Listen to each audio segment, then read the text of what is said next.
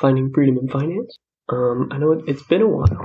It's been a long time, but I got the itch and I want to come back and I want to do this more often. I've already got a couple scripts written out, including this episode here. So, um, welcome back to another episode. Thank you for listening. And I guess I'll go ahead and get right into it. Um, the first thing, the main thing I want to talk about on my return to this podcast is going to be a solo affair from now on. It's just going to be me now that I'm at college. So I want to talk about um, what I think is an interesting kind of perspective. It's not necessarily fact. I mean, there's a lot of debate about this topic, but I think it's a fun kind of argument to make. And it's kind of about the inflation that no one is talking about right now. Um, obviously, inflation is absolutely everywhere. It's in every single headline. Inflation was up 6.2% in October, 6.8% in November, 7% in December. So you can't get away from the inflation headlines. That's all anyone wants to talk about on the news. That's all anyone wants the president to address, wants the Biden administration to address. But I think it'd be interesting to make kind of a case for a different type of inflation that no one's talking about because all anyone can focus on is uh, goods and service inflation, price inflation from that way. You get headlines like that, like we've had the highest inflation since 1982 um, from Guardian Business. That was in relation to November, so December's numbers have, are even higher than that. But I wanted to talk about kind of a different inflation that I think is an interesting argument, a different, different thought experiment, and see kind of where we go from there. So, the first thing I want to talk about is asset inflation. So, we all know what goods and services are things that you buy and you consume. And we all kind of know what assets are things that generate a return. Um, if you're in a business, things like land, labor, capital, those are assets, things you can use to produce more, produce more of your product, of your service, anything like that. And an asset in investment terms is pretty similar, where and you invest in something, you invest in an asset that you expect to yield a return, right? When you buy when you buy a car, you know right when you drive off the lot with that car, it's going to lose around half its value. So you're not buying a car with the intent to sell it in a few years for even more profit, right? Cars are not a good investment unless, you know, it becomes a classic in 45 years, but I don't think that's the goal anyway. Um, but an asset is very different. And so let me lay out some statistics where the S&P 500 has more than doubled since the end of March 2020, since the uh, bottom of the COVID crash. Um, we had one of the steepest crashes in market history when the coronavirus, re- everybody realized coronavirus was not going to be a come and go thing. It was going to be a lasting impact that we still feel today. Um, even though the S&P usually only returns around 8 to 10% a year. Over the past 20 months, it has more than doubled. You know, and you say, well, that's because the S&P 500 went down so much at the beginning of the year, at the beginning of 2020, because of COVID. It was, you know, you're, you're comparing it to the bottom, so it doesn't really count. But, you know, even since the pre-pandemic high, at the peak of a 10-year bull market, because the stocks have been going up um, from 2008, from the bottom of the financial crisis to the top before the COVID crash. Even then, stocks are up around 42%. I got the data um, a couple weeks ago, and stocks have fallen a little bit since then, but it's somewhere around 40%, which is crazy. Even from the top of a 10 year bull market, we still, in less than three years, have, we've still gone up over 40%. We still are outpacing normal markets, even though we had a massive crash in the middle of that. And the p- previous peak was at the peak of a 10 year bull market, um, which is pretty unprecedented in and of itself to have a 10 year bull market like that. If you look at the stock market chart, it's pretty astonishing, even up till 2020.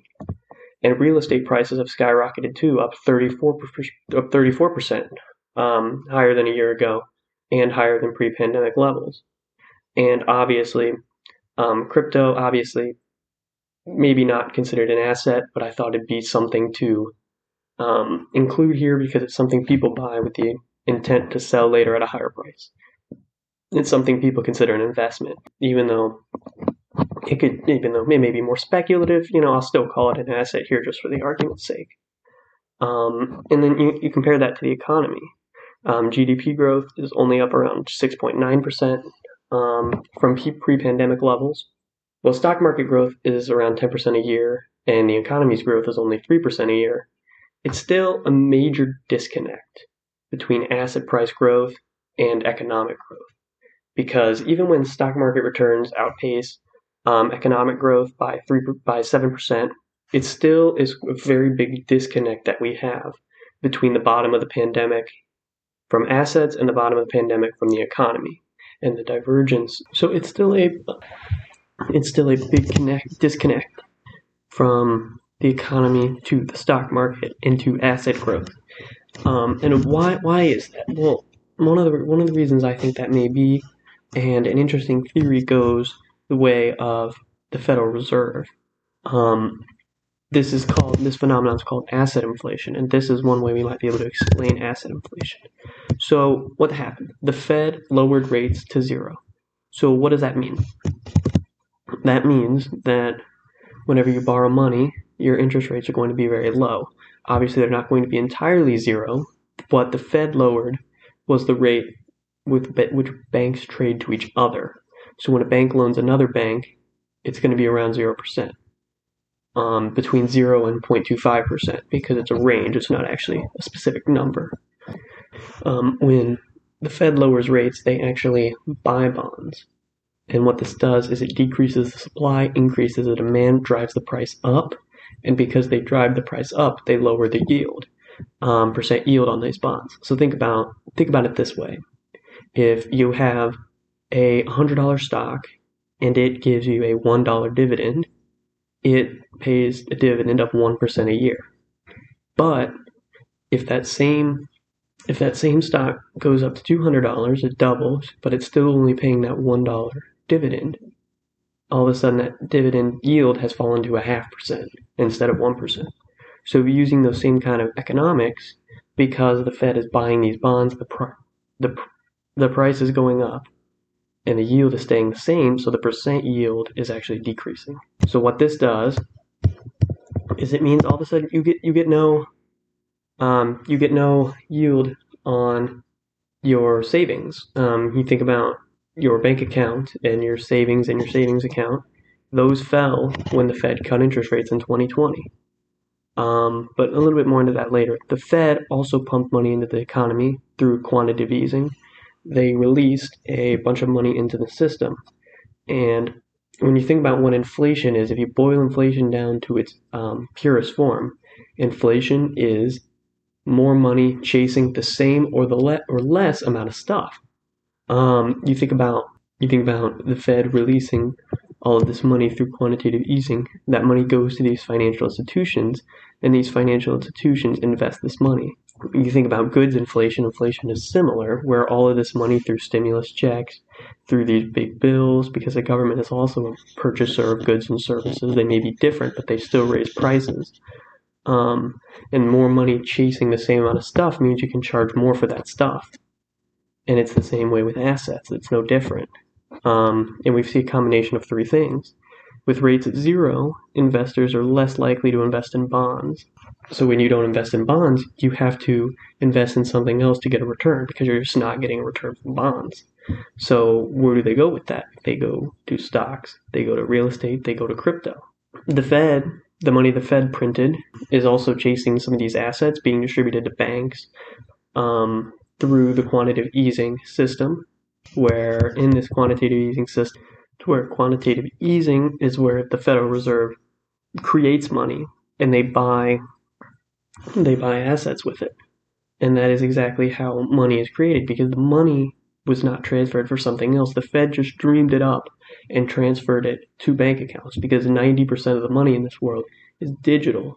If you tried to withdraw, if everyone tried to withdraw all their money from a savings account in the world, only 10% of people would get their money back because there just isn't that much paper money. It's not paper money, it's all digital money, it's all coded money.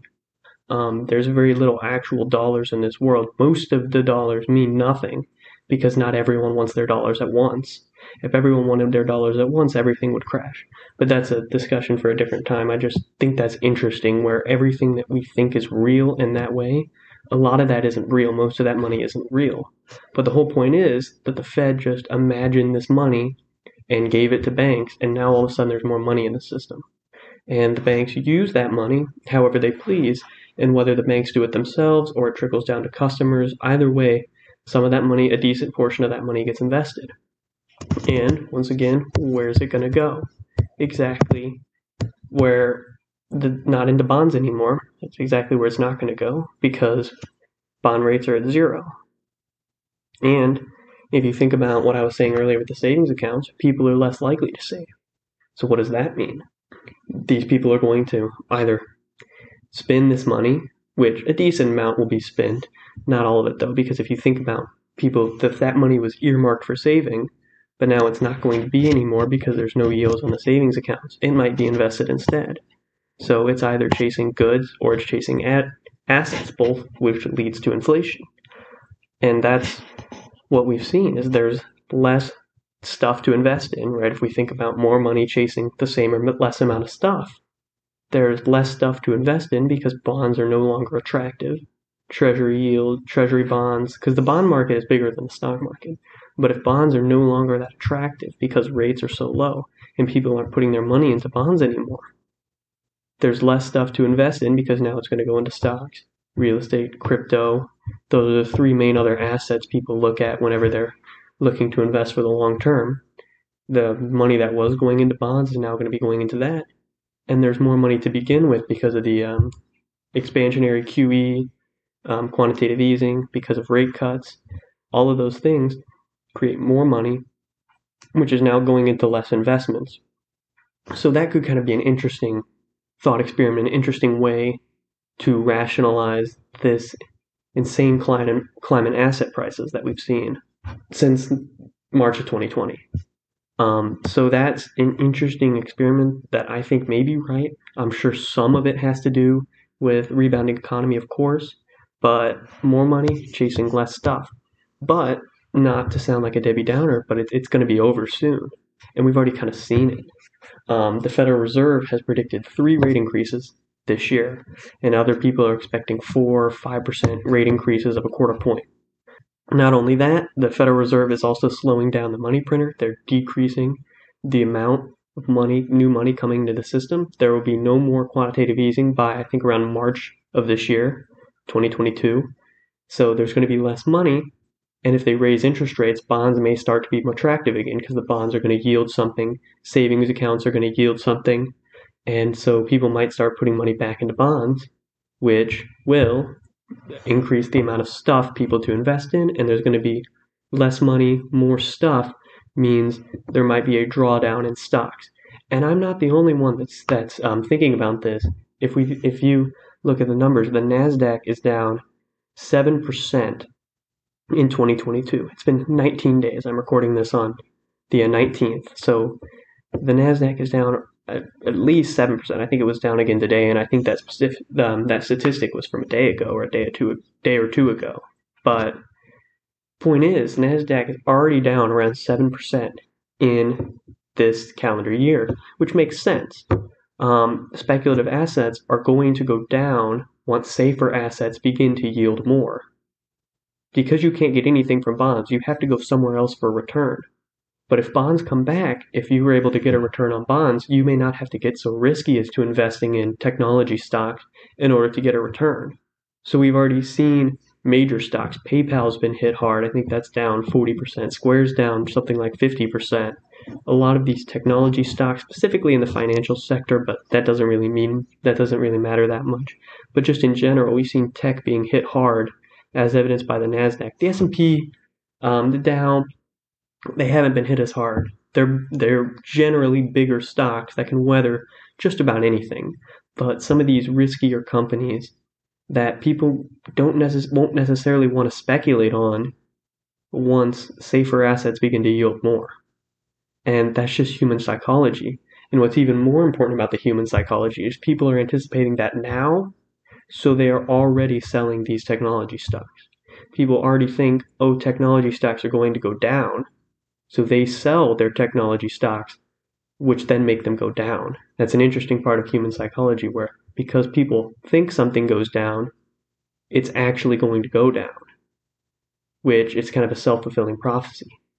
So I thought that was interesting, um, an interesting thought experiment, an interesting way to explain what we've seen since the uh, bottom of the pandemic.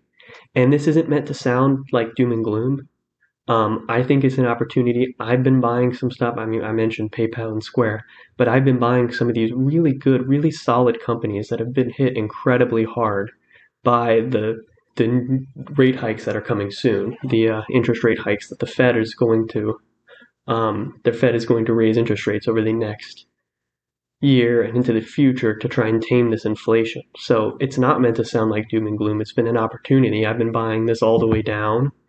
Um, I've definitely been losing quite a bit, and I'm just kind of following it down because I believe in the long term strength of some of these really good companies that are being swept up in this fear because people think these stocks are going to go down. And because people think they are, they are.